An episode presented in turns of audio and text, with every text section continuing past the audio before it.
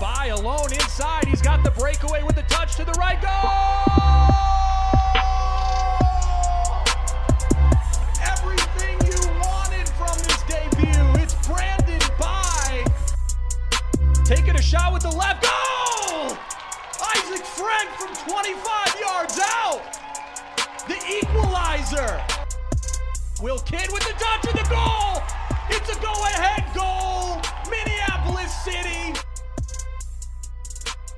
This is the People's Pitch Podcast, the official podcast of your Minneapolis City Soccer Club, brought to you by Summit Brewing Company. Heidi ho, soccer neighbors. This is the People's Pitch, the official podcast of Minneapolis City SC. I am your host, Nate, joined as always by the Lenny to my Carl, Minneapolis City Sporting Sporting Director John Bisworm. John, what is up, dude? Are we just another day in paradise? Am I right? I really am appreciating your Simpsons references in That was uh, a good in, one. in the intro. I, I wish you would have added a diddly ho in there. Um, but yeah, you- I could have kept it going.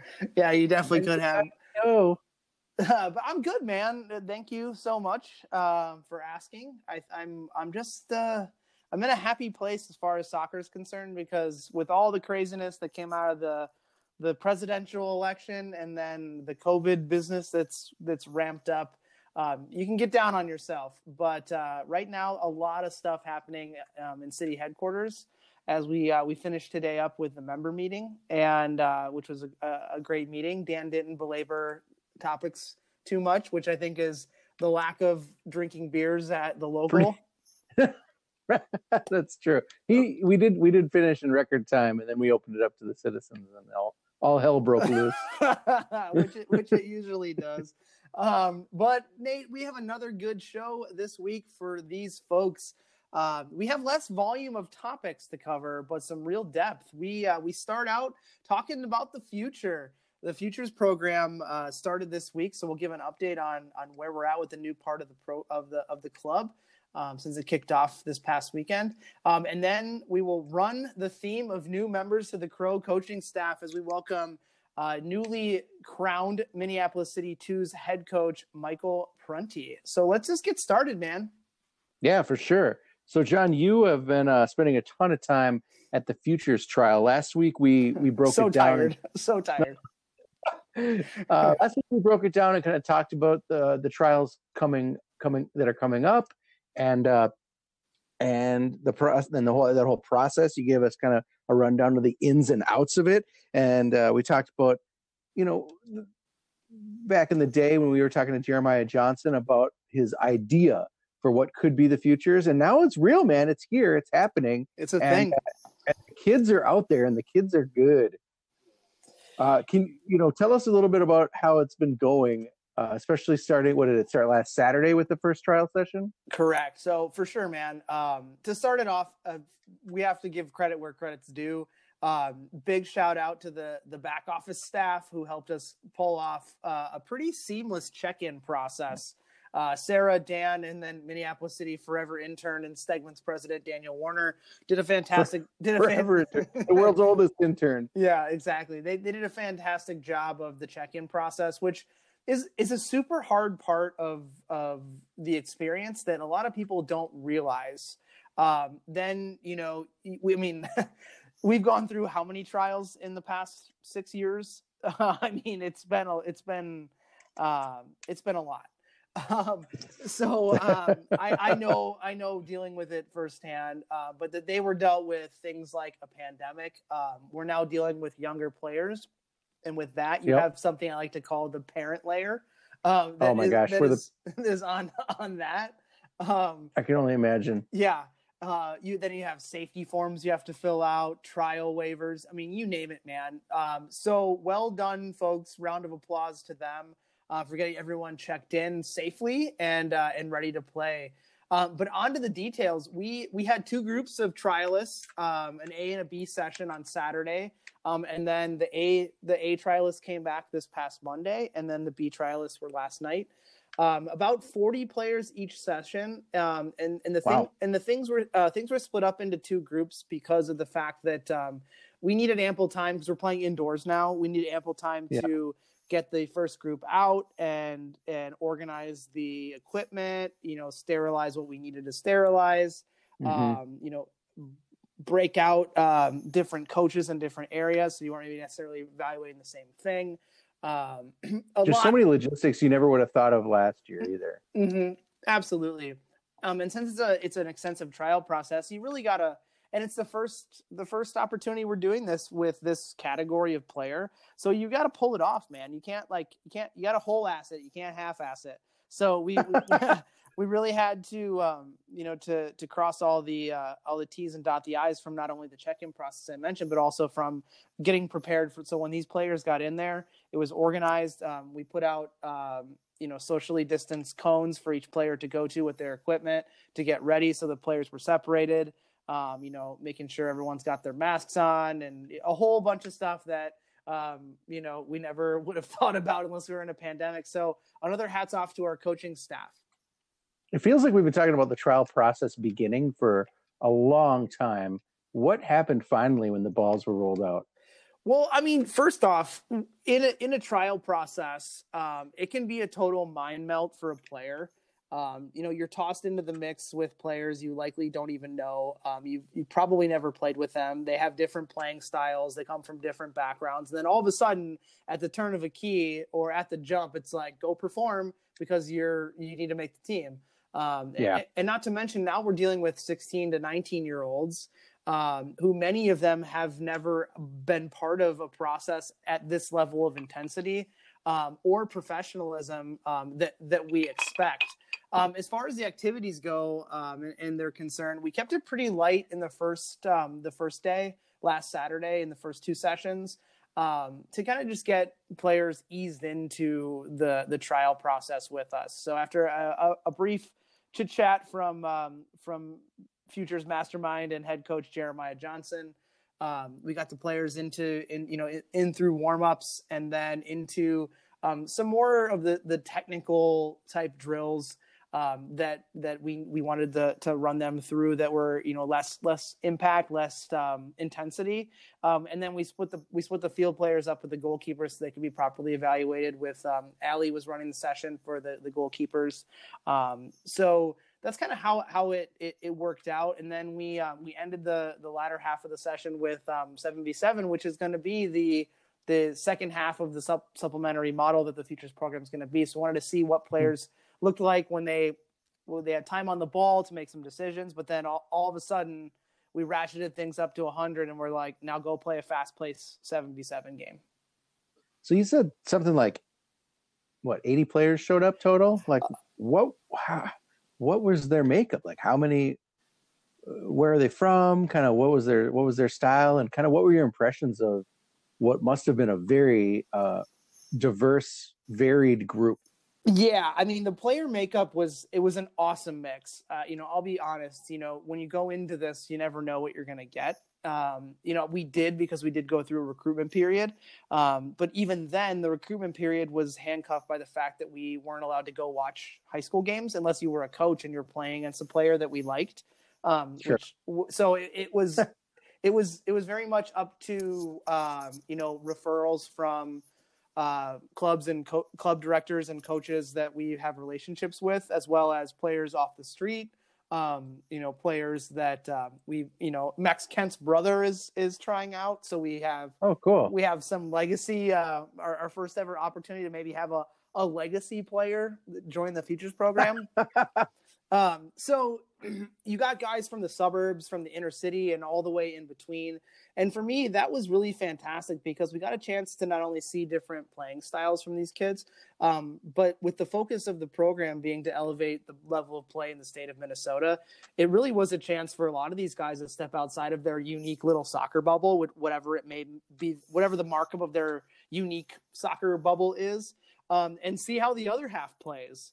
And by, by doing this, you can really tell the players that are able to elevate and adapt to that, um, which is what we're looking for. But mostly, you get to see how great it is that we've essentially created the the the baby brotherhood of of these young guys. that is awesome. So, I mean, you get past day one, right? How did uh, you know, what did day two look like? And were there any setbacks after that first after that first session? Uh, session two looked quite a bit different as we we played you know um, we played them you know out for you know we talked about how we we kind of separate them out for for for two groups on different days for obvious reasons. Uh, we can't have 80 players in one indoor space. Um, group a got the luxury of not having to deal with um, the five inches of snow that fell last night. Um, so session B was um, it kind of caused some problems. You got to roll with the punches because a number of players missed it because of the weather. Um, we also found out that there was a um, a club experience where some of these players were coming from in between the Saturday session and um, our our Tuesday session. With, um, that required some players to take some 14 day quarantines because of COVID oh. exposures.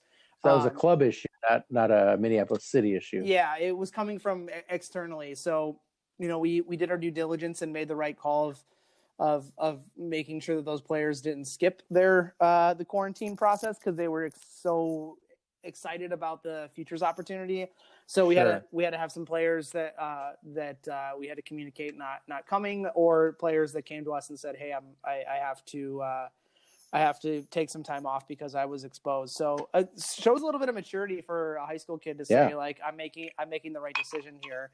Um, so yeah, we had a lot of different things thrown at us, man. Did um, those guys get? Um, are those guys going to get a makeup session, or they're evaluated just on that one session? Well, we're we're also fighting with the fact that club soccer's starting, and then a lot of these guys do play high school hockey. Um, so oh. you have that thrown into the mix too. So we don't have a lot of opportunities for these guys to close the gap on the guys that did turn up or that are COVID free or COVID safe, I guess you could say. Um, so we're we're trying to figure out ways to get around that. Um, one of the implementations that we have is from a fitness test perspective, which we ran the guys through in the in the second day of the sessions. Um, or the second session of the trial process, um, sending them uh, videos of what they need to do, and then uh, allowing them the opportunity to send a video back of them doing it with their times. Um, so that's one opportunity that we've we've provided players. Another opportunity would be any of our other trial processes that we have out there. Um, we're gonna have to to continue to think of alternative ways. Um, maybe looking at um, having them send us game film so we can we can watch some some full uh, 80 minute high school games or 90 minute club games um, of these guys and, and try to evaluate them at that point. But we'll we'll give everyone a fair shake because of the the weird time we're living in. We we we have to be not only understanding but adapt. So um, nothing as as of like a concrete. If you missed session two and four, you can come on this date, and then that's that's your makeup. We haven't quite gotten to that point yet. Okay. How so? What what did you put these guys through at every session? Like, how are you evaluating kids who, like we, you said, came from tons of different backgrounds? we talked about you know day one was kind of technical and and then ratcheting things up into a game atmosphere right away. Um, but uh, the second session was our chance to see these players run through a litany of fitness tests, um, and they were um, both with and without a ball, and they were all timed activities. Um, and I think that helped us kind of get a it helps you get a different look at these players um, that may have shown out in the technical piece or the game settings, but perhaps fall down a bit from a being in shape perspective. Um, and what you also see then is, you know, some of the players, you know, namely, I would say the top half of the players that have come out, um, the ones that elevate once again in a different uh, in a different opportunity. So the guys that maybe did are great technical players, they showed out in the in the sevens, but then all of a sudden they go into fitness tests and they're the ones that are finishing first, and they have the hmm. clean they have the cleanest touches in the agility drills. So you're able to kind of you're really able to see that that complete player. Um, yes, there were, uh, you know, some guys that had to take a break to visit old Uncle Ralph in the bathroom, um, which uh, I think was very eye opening for them because this is not.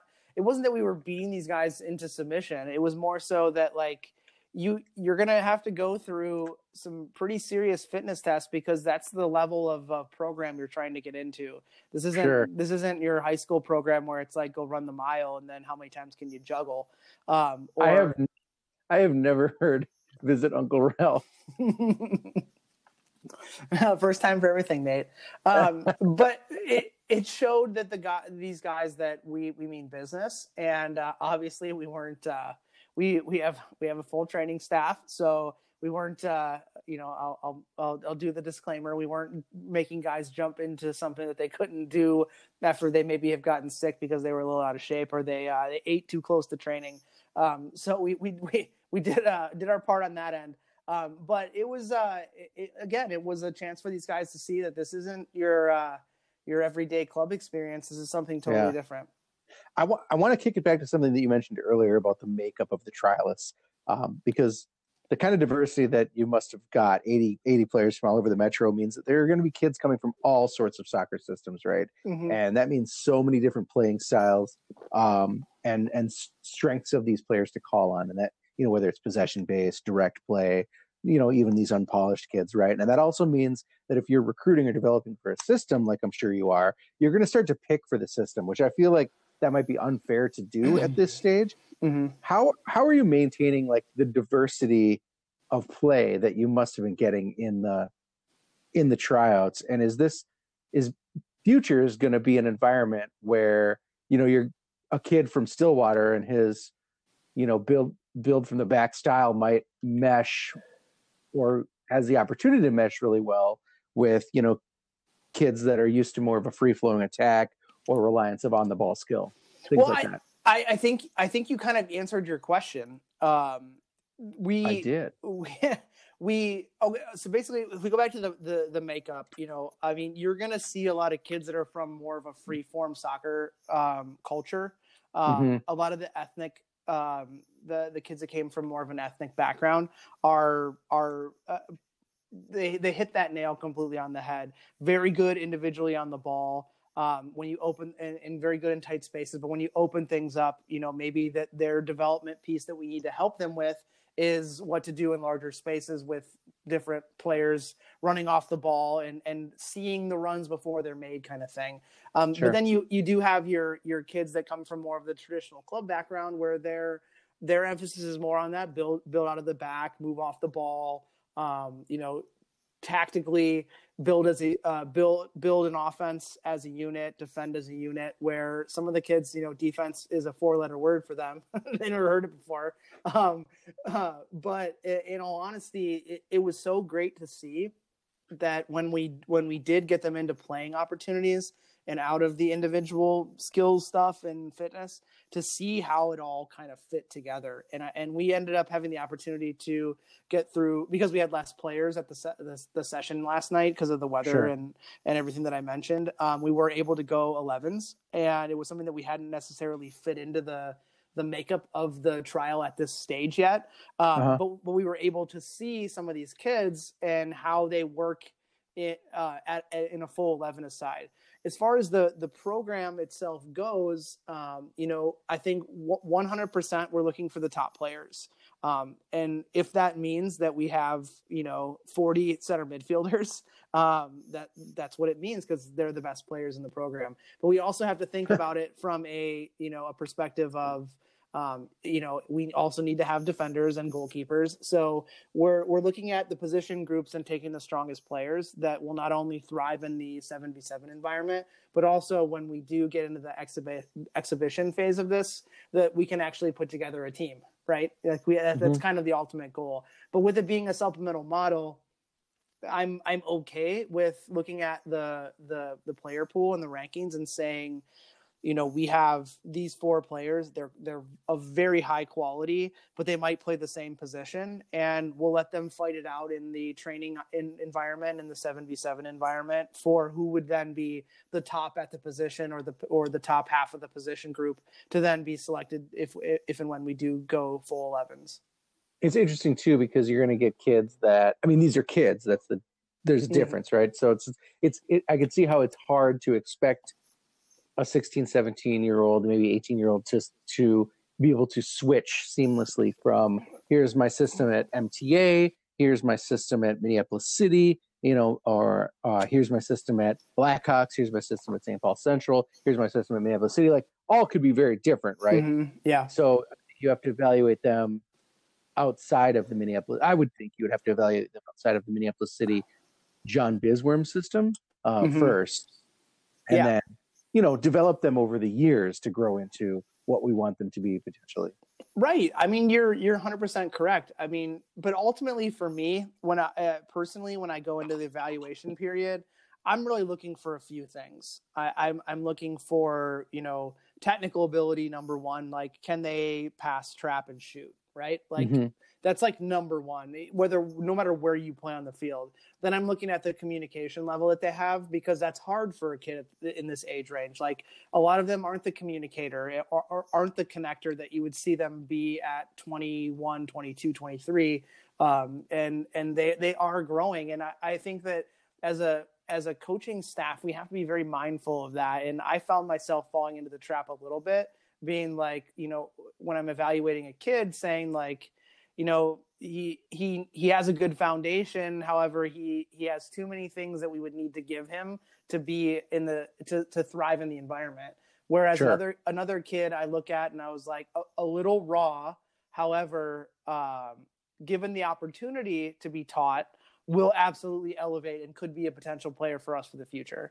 So it, it is a delicate dance but you have to again be mindful of the fact like again they're they're 16 17 18 19 years old so it's like I, I found myself when we were, I was watching the 11s, like, oh my god, that guy, that kid totally missed his his wing his his winger like his winger checking back into space, doing his job, and then immediately checking back towards goal, and like all he had to do was put the ball into space, and that's a goal scoring opportunity. Like totally missing that, and then I'm like, wait a second, John, uh, this is the second time they've played together.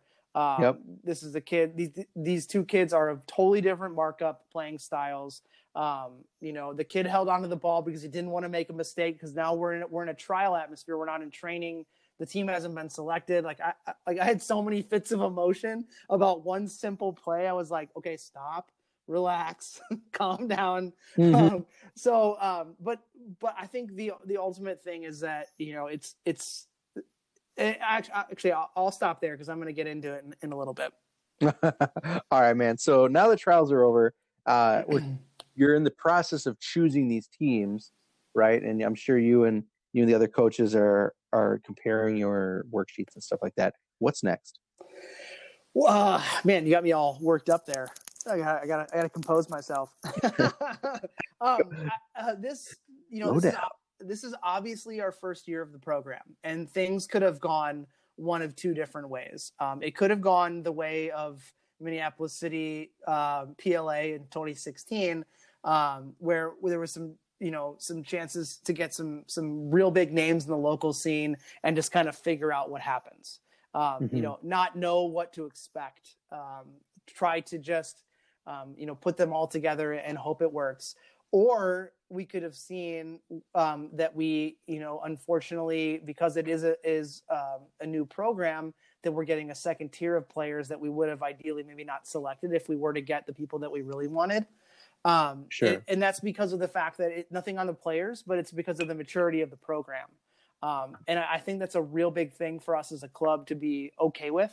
Um, that it's it's the first year, and as long as Yeah. we can we can we can follow through with all the check marks in the boxes that we wanted to complete, um, we may not have those you know the the, the one percenters. They may be the the kids that are going to Minnesota United, um, which is a, you know a, a, a, a pro system, and be okay with that. And, but I don't think Yeah. we I don't think we, we came across that. So the the trial so far could have gone in one of those two directions.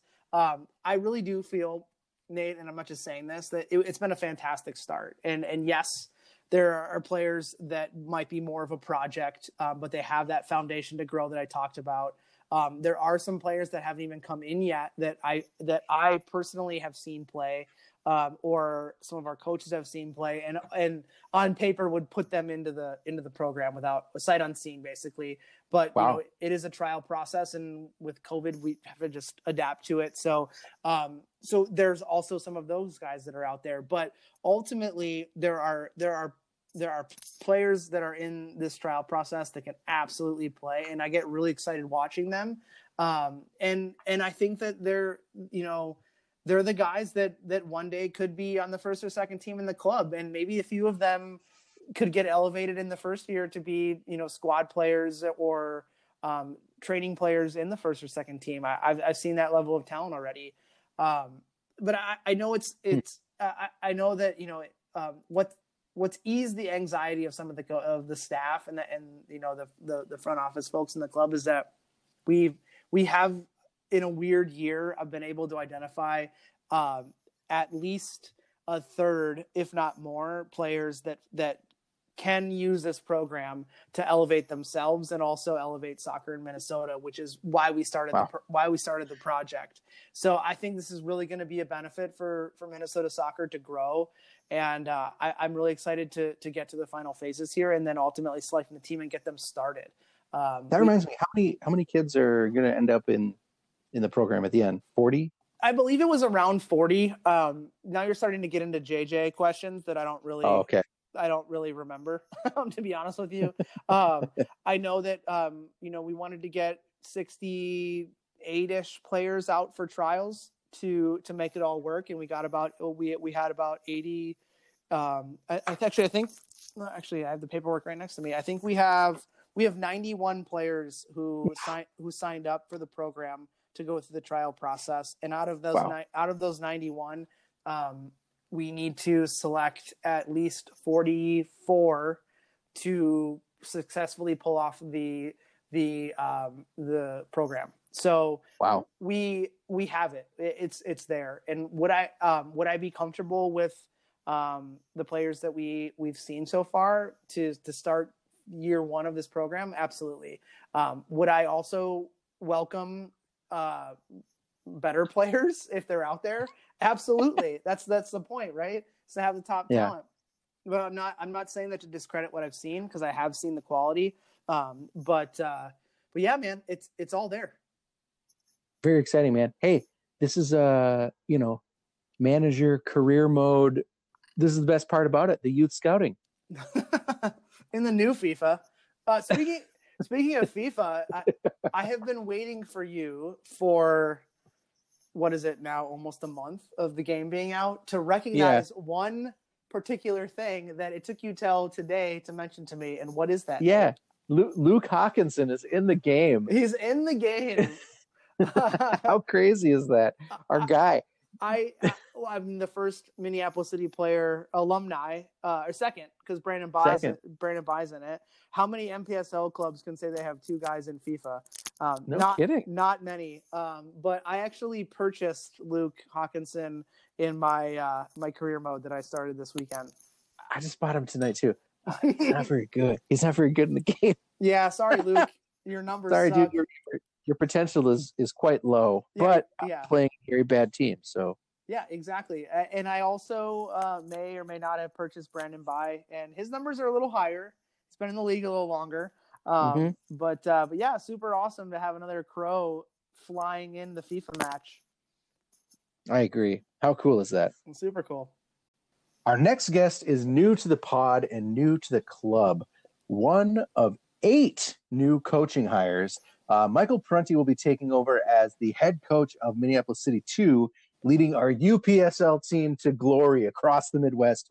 Uh, Michael, welcome to the show. Thanks, guys. Thanks for having me. Yeah, man. So as you know, uh, we've kind of touched on a little bit. You know, John and I have been around, and this club has come a long way since the days of needing like two coaches and a bizworm, right? so, as this or, as this organization has expanded, we've really found ourselves kind of growing beyond the familiar circles of people that have come up in the club, and uh, which kind of leads us to all of a sudden we've got eight people that we've you know that have you know a lot of fans have never seen before or heard about. So talk a little bit about yourself and your soccer journey. Like where did you grow up? How did you come to to love and then eventually to coach soccer? Um, well yeah so i'm originally from uh, the state of iowa. Uh, from actually a small town just outside of Des Moines, so the town of Adel, Iowa. And um, I jokingly say that I'm as stereotypical Iowan as you get, as far as like I grew up in the country. I was in 4-H. I had animals. It didn't really mesh with like soccer. Um, I was lucky enough though to be uh, close enough to a, a metropolitan area. Soccer is a thing, and Um, and that was my interaction with the game. My parents had no concept. It was, you know, something I stumbled into, got into the right team, and uh, really loved it. Uh, my family's a, is teachers, teachers and coaches. So that's something that we all did. Um, most of them played college football and wrestled, and again, traditional Iowa. But uh, I veered off the path slightly and uh, pursued soccer. Uh, so really just took me through uh, right out of college. I played college at Simpson College in Indianola, Iowa. I spent most of up in Minnesota playing all the schools in the non-conference. So I'm hmm. pretty familiar with Minnesota from that perspective. Uh, but yeah, I just spent my time there. Went went into teaching straight out of school. So I was physical education. Uh, kind of couldn't let go of soccer, so that brought me back into the Des Moines area and coaching club soccer, high school soccer. Um, actually moved to Colorado to coach club soccer and work and and then all of a sudden, this idea of college soccer pulled me back to Iowa, uh, and I went down the college route. So I've been a men's college coach for six years. Was a head coach at a school in Missouri. Um, life takes you all over the place. Came back to yeah. Iowa, um, and then from Iowa, I was working in the club world. I was also a head women's soccer coach at a Division three school in Cedar Rapids, Iowa, called Coe College. Uh, and then this past year, my wife got a great job opportunity at the VA here in Minneapolis, and so I resigned that role and we moved moved to Minnesota. So we became official Minnesotans in in May. So um, yeah, it's been quite a. Uh, my resume is just growing in length. I don't know if it grows in quality, but a lot of stops along the way. That's for sure. so how did your paths eventually cross with Minneapolis City? Uh, so uh, I'm a big fan of Twitter. Um, I just think it's a good it's a good outlet. But uh, just followed along and just saw what was going on, and had a couple friends um, through the Des Moines Wonders, who was a as a club in Des Moines who had had played Minneapolis City's U23s in some exhibitions, and then I actually got to know Jeremy Handler as well, who's prior who was on the staff prior. So when he heard that I was coming to the area, he's like, "You got to reach guys." He said, "You'd be a great fit. Um, they're doing really great things. You'd love it." So it was hard to argue with Jeremy. So uh, reached out to Adam, and that was kind of my introduction to the club. So, um, there's not a lot of. I, just want to go back real quickly with something you said. Um, you know, not a lot of folks really think about Iowa as as as a soccer hotbed. Um, you know, no disrespect to Iowa. Um, many friends and soccer players I play with from Iowa, but can you talk a little bit about the? I, I feel like there is depth at the college level um, in Iowa that maybe some people don't really know about. Yeah, I think it's. Um, I don't think it's that drastic. I mean, our population is obviously much smaller than uh, Minnesota, but it's very similar in the sense that we, you know, we really only have one Division One program in the state of Iowa at Drake University. So there's not a lot of options from a perceived like scholarship high level. And so what that does is a lot of the a lot of the best players in the state and playing at some of the really good private liberal arts schools um, and, and, creates a really good level at the division three level so um, and I, I, think the next piece of that is um, we also attract a lot of student athletes from out of state um, mainly mm-hmm. because of the small private school model doesn't exist in the west coast as much so you know i personally in my college days played with guys from colorado idaho california uh, brazil germany you know all sorts of different individuals. So, um, kind of a shock to be in, in the, as they always thought they were coming to a bunch of cornfields, but um, the scene in, the scene in Iowa is, is pretty strong. It's just a smaller base. I would I would say like the quality of coaching is really high. Uh, but yeah, it's just a, it's a different. It's you just know everyone. That's all I can say is from a soccer perspective.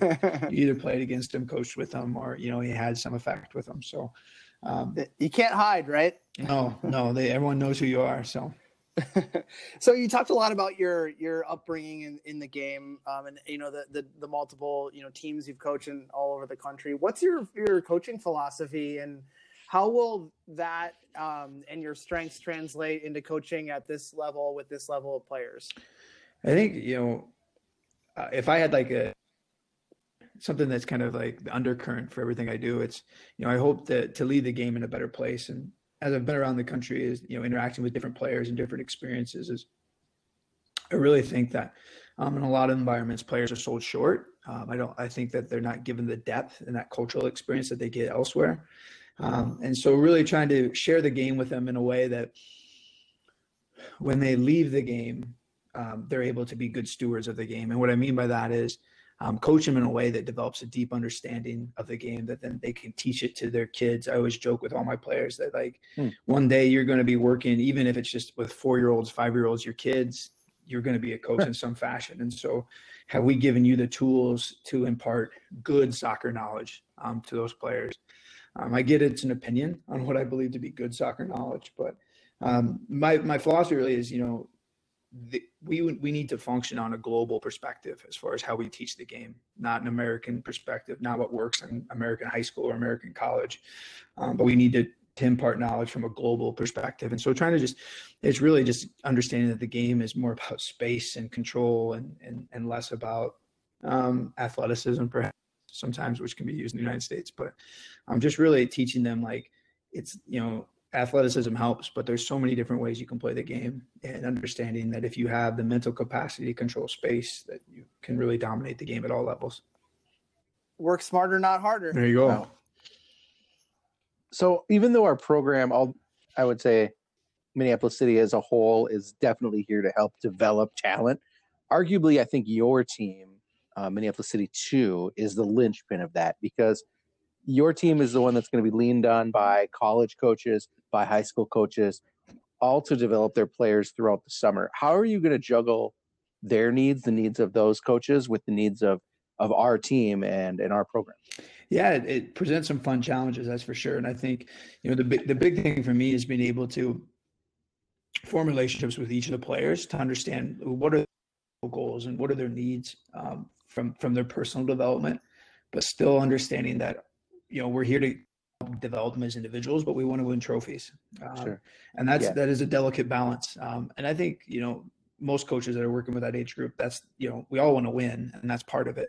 But are we doing it in a way that's also helping these players, you know, develop to the first team? Because that's really, outside of winning, you know, UPSL trophies, that's really our purpose is to push kids on and get them into the first team. So, um, you know, I think it, it starts with me forming relationships. I got lucky to have an assistant, Kevin, who, who probably knows the player pool much better than I do being in Minnesota. So how quickly we can get to know each other and get to know the players and kind of get a feel for what they're looking for out of the experience and then trying to mesh what we're trying to do from a, a team perspective you, you, talk, you talked about it briefly. I'm hoping you can maybe dive into a little bit more. I mean, you're taking over an established team with lots of talent that was selected under really a previous regime, um, and then ultimately halted by COVID this past summer, um, and didn't get a chance to feature in the UPSL. I know there was a lot of high high anticipation across the UPSL uh, platform across the country of us entering into into that new into the league as a as a new team and you know rebranding the team into going away from the U23 moniker and a whole bunch of stuff. But you, you you're kind of been given something that's already got the wheels in motion. What's your first order of business now with the team? Um you know I think you know trying to evaluate what's there um you know what what mm-hmm. what strengths lie within the team um, and then starting to share my vision of the game and how that can mesh with with their strengths um, I think that's the biggest challenge is, you know, there's a little bit of convincing that needs to be done from a coach's side. You know, anytime you take over a new team, it's, you're a bit of a salesman um, as far as like, this is, these are my ideas on the game. And obviously, you know, working with, you know, Matt and the first team and what we want to produce from a larger perspective, but selling them on the ideas that we have on the game from a club wide perspective. Um, and then, and then still being able to use them to highlight their strengths. Um, I say like, mm-hmm. really, we want to make the best players the best as often as possible in the game. Um, and, then, and that, you know, how do we go about that? You know, obviously it depends on, on the qualities of the players. The nice part is that the team that you're inheriting is not short on really interesting personalities and, and, and quality. So I think um, you're going to find some re- a really good group of guys once you really sink your teeth in, uh, like club club guys, guys that like are just like us and they think about the game like us and they're just excited to be in Minneapolis City's ecosystem as much as as we are as as you know coaches and and front office staff. Good, good, good. So you've coached. I mean, you've coached all over the place. You've played soccer all over the place. Um, what do you see are the benefits or the like the I guess the advantages of UPSL that the UPSL can provide for players at you know at the age and skill level that you'll be coaching them and what are some of the bigger challenges that it's going to pose i think you know if i even all like most coaches, we go back on our playing experience, but um, you go, you go back to a time when I was a player, and you know, in, in Des Moines, we had a very successful PDL team, which is USL two, that won the national championship in Des Moines Menace. But really, if you weren't, I mean, they weren't, they didn't pick many local kids, and the local kids didn't last very long. Uh, and then if you didn't make that, there really wasn't an option. Um, there wasn't an option to further develop. So you're doing it on your own, or playing in Latino leagues, or you know, various other environments that, you know, you did what you could, but and I think that's you know one of the biggest benefit of this UPSL model is, or you know, this MC2 is that there's you're still on a developmental path. We're still working you towards a goal, um, but you're still getting competitive games, and you're fighting for for, uh, and you're getting you know what we believe to be good coaching that's going to help you along that path. Versus, you know, in my case, um, we were making it up as we went. Um, some of the stories I have from the Latino leagues in the Des Moines area, I think you could write a book on as far as what I saw, um, the things I experienced, and um, so I think uh, those was, were those were valuable. But I think we're able to give them a much more organized, high level, um, or as you guys say, you know, professional amateur experience that is going to keep them going on that path versus it being random um, and and kind of leaving it up to chance. Sure. And how about challenges? I think that you know the biggest challenge you know is is the short term season. Um, how do you impart good knowledge in a, in a playing style to players when you're managing um, not a lot of training sessions uh, where you're you know to be honest you're either preparing or you're recovering which is very similar to their experiences at the college level so it's not new to them um, but we still want to be able to impart our ideas on them in that in that tighter window. So, you know, those are going to be some of the challenges, and and then obviously me personally get to know them as quickly as possible so that we can can do good work from the start. Is there a coach that you had in your past that you you draw from or left a kind of a lasting impact on you? Yeah, you know, my college coach. Um, the only reason I got better is because we played with better players. Um, but I really say a Brazilian gentleman and who was very different to what soccer was at the time. His favorite saying was, you know, let the ball do the work and we build out from the back. And, you know, this is the 90s in Iowa where, you know, most of the coaches had a, had a, had a British accent. So, um, you know, we played in a, in a very different way. Um, and I would say just even then just has completely kind of like changed my frame on what I viewed the game was and, and, and how we go about it. Um, you know, we still want to have a little bit of flair and fun and be able to express ourselves um, but still do it in an efficient way as always.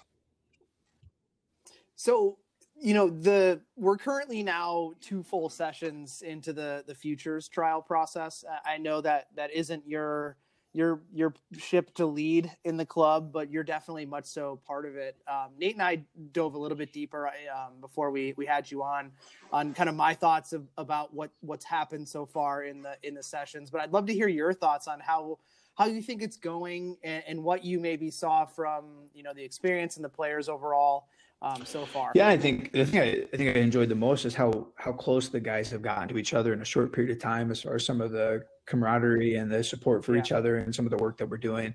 You know, just the other night, we're you know we're doing timed events and some of the relationships that are building. I, I think there's there's definitely quality there. Um, and how I almost look at it is there's quality with a lot of really molded and shaped that could turn out very well for the club in the future. Um, I think that's the exciting thing. Youth, you just see all the potential that they have and what you can do with it. And, um, you know, we're lucky if we have the opportunity to help shape that um, is a big part of it. But no, I'm impressed with some of the work rate, some of the, the stuff that the boys have done. Um, given any type of trial experience can be stressful. Um, it's tough sometimes to be at your best when you're not surrounded by your mates or your typical environment. So, I've been impressed by their their mentality and and, uh, and the work of a lot of. Yeah, I think you bring up a really interesting point, and it could just be like the Minnesota niceness, but you're you're 100 percent right, and I didn't even really pick up on it until you mentioned that um, it is it is kind of very unique on how how well these guys have come together from like an interpersonal perspective in like you know less than five hours of, of playing with each other. Yeah. Like I, have never really come across that before. yeah i think in the it's it's funny like when you how i looked at working at different youth clubs and we looked at it is we wanted to we want to group people by shared levels of commitment. You know there might be varied levels of skill But when we can get the same people that are interested in the same commitment level, um, you can really do great things.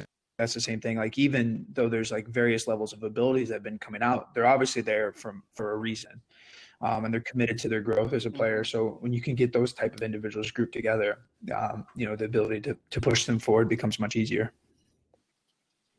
Man, the brotherhood runs deep all the way Already. to the youth level. The baby brothers. yeah, the baby brothers. Would you say that approach is common, or is that something that you have kind of developed personally? This idea that like really it's you look at commitment first to the process, and then you can evaluate skill level after I, that. I, I think it's rare. Um, I got lucky to work under a, a club director in Iowa City that um, that was his sta- starting point, especially at the younger ages, because, and you could even say some of these boys that we've worked with at the trials, they're not the finished product. Some of them are still growing. Some of them are grown men. Um, I think it's it's not fair to make broad assessments when they're not when they're not done yet. Now, obviously, we want to, we want to play a huge role in their development, and we we have to project. That's just part of you know our roles as far as you know evaluating talent. You're trying to project, but um, if the Sure. mentality is shared, I mean that has to be the starting point for good for great things. I mean, if everyone's on the same page, um, and then we'll do our best to help them develop to their maximum. But yeah, I thought it was rare um, to be honest at the youth level. And it, and this gentleman that I worked with, his name was John Cook, which is his goal was he wanted teams winning state cups at U18. He didn't care about some of the younger age groups because he was just more focused on getting the right the right group of committed players and then doing the work, you know, players. So so yeah, Sure. I think that's something that, you know, we can do even with kids that are, you know, 16, 19, you, you know, I don't think it, it expires. I don't think that idea expires at a certain age. I think it's funny. Earlier, John mentioned there were some kids that uh, might not have prepared for the might not have been prepared for the level of activity they would have been put through, so they ended up running to the bathroom for to visit Uncle Ralph, as he put it, which I thought was hilarious. but uh, I mean, you'd prefer on some level, you'd almost prefer the kid that you know is working it working his ass off to keep up, you know, super committed, and you know goes pukes, comes back, tries again, you know, to to the kid that knows he probably could make the team and doesn't really try. Yeah, no, I, I think, yeah, I think it's an interesting balance because um, I think I even I, one coach even gave it to me this way was, you know, you got to have the guys that can you know play the piano and you have to have the guys that can carry the piano. And, and if that balance gets off, your your team's not going to do well. Um, so it's funny that sometimes the piano players are not always the ones that are really putting themselves in that situation from a from a mentality standpoint. But there's ton there's there's plenty of them that are I'm- that way anyways. But I don't want to like do any broad generalizations. I've definitely played against a lot uh, teams full of piano carriers. I can tell you that. And if you can be both, you're you're special. yeah, exactly. Well, Michael, it's uh it's time to play a game. We've had uh, we've had a lot of games on our show over the, over the last four years. This is are we almost at five years probably? Um, but Yeah, but our newest game years. is one that we're calling Ask John Anything. So you can ask John two questions about anything, and this might be hard for a guy like you who might have just met John and doesn't really know him as well. Um, but really, these this is an open forum here, so it could be soccer related. It could be something like which one of his kids he thinks is gonna drop out of high school. Like who knows, right? if John answers both of them truthfully, which he will, the, the game is over. But if he pleads the fifth on any question, then he has to answer your next one. So the trick, I guess, is to to trap him with the question you think is that he, he thinks is as bad as it gets, and then really have something super sinister in your back pocket. The other way to, to look at it, though, is some people have come on and, and asked questions because they wanted to hear me tell a story or It's uh, true. a different, unique perspective on something. So it doesn't have to be a stump scenario. I don't want you to go into that, but if you'd like to, I'm up for that challenge. It could be about just pulling up a stool and listening to one of Uncle Biz's tall tales. And they and I at least get two, right?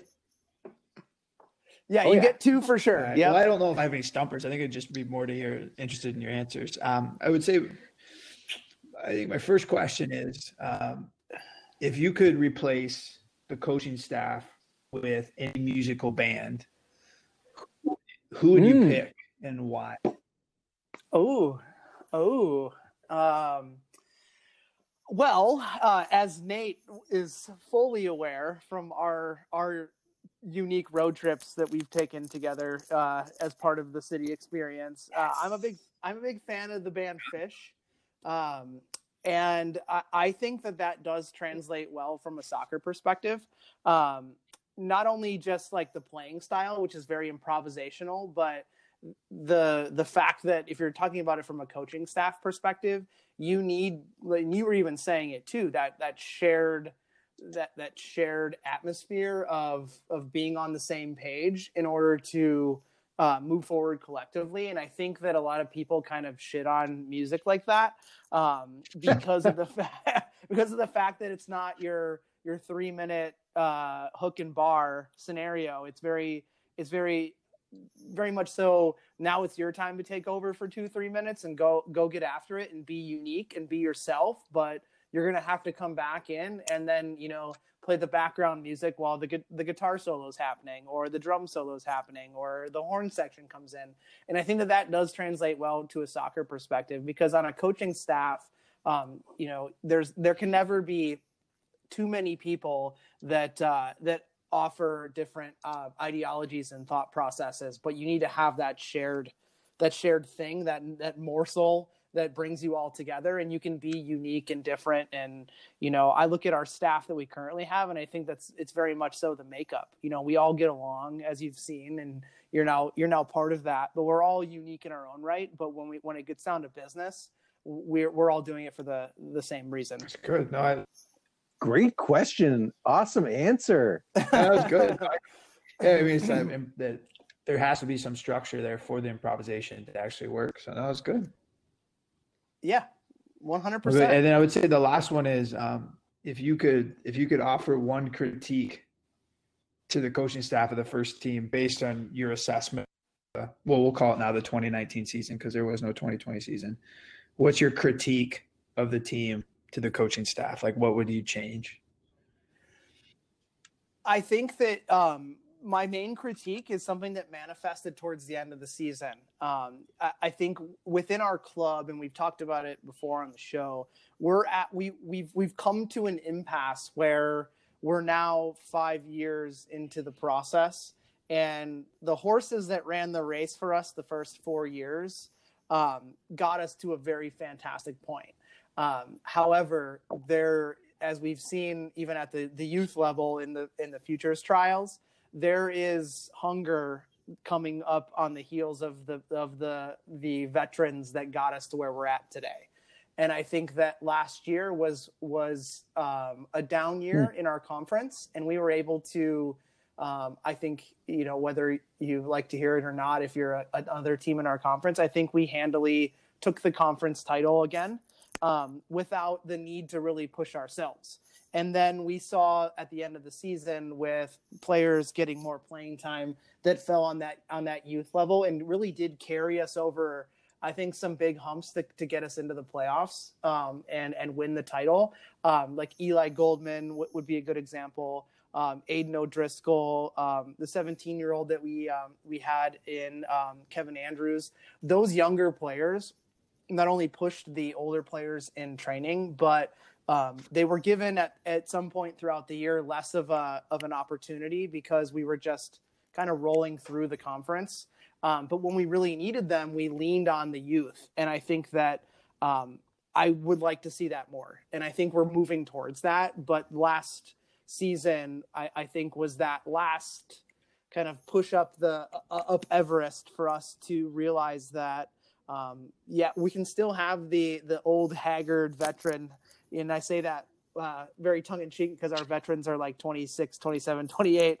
Um, but those veteran players that are pushing that that are carrying us, but we can influx the youth and allow them to have their opportunity to shine, and there's not going to be a drop off. So I think we're we're getting there. But last year, I, I think maybe there were opportunities where we could have seen it earlier, but we were we were just winning, so it, we didn't need to. Sure, Alex Ferguson. We need to know when to turn the team over.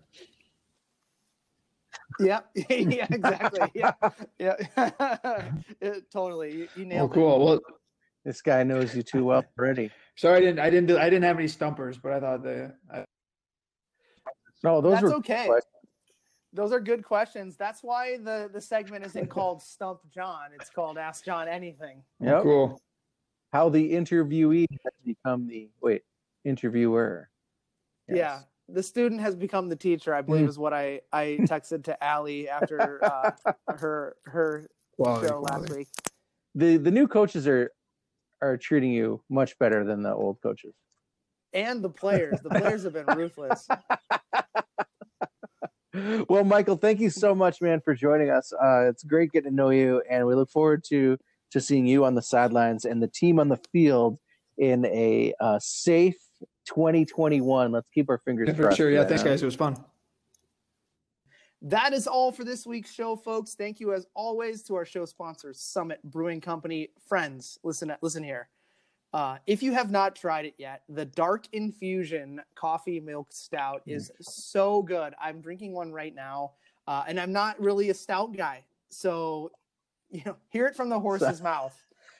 Fantastic, fantastic. Um, At least not yet. uh, yeah, at least not yet. Uh, I, I'm not going to actually try to tell you what makes up this stellar sipper. So just g- do yourself a favor. Um, head on down to your local liquor store today and pick up the party pack, where which is the only way you can get it, um, and you will not be disappointed.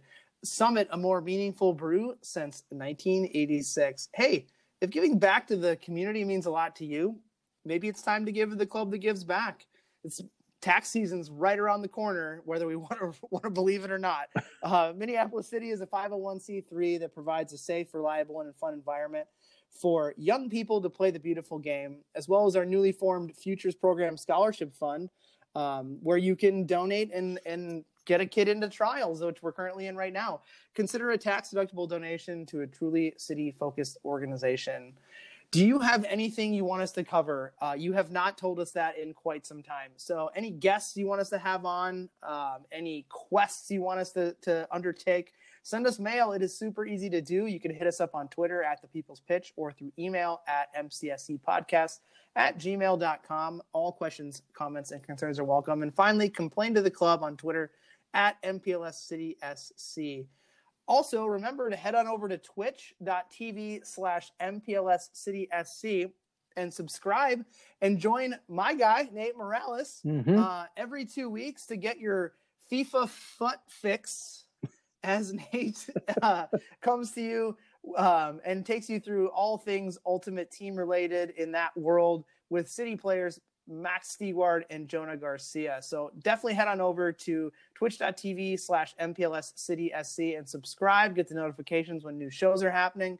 Uh, it's been awesome. I've actually even considered jumping into the, the FUT world, but uh, I'm, I'm, I'm using my better judgment in order to not embarrass myself. um, so that is all for this week, uh, folks. I am John. That was Michael. And of course, that was Nate. And until next week, you got hoofed. Poster burning maple weeds, cradle major keys.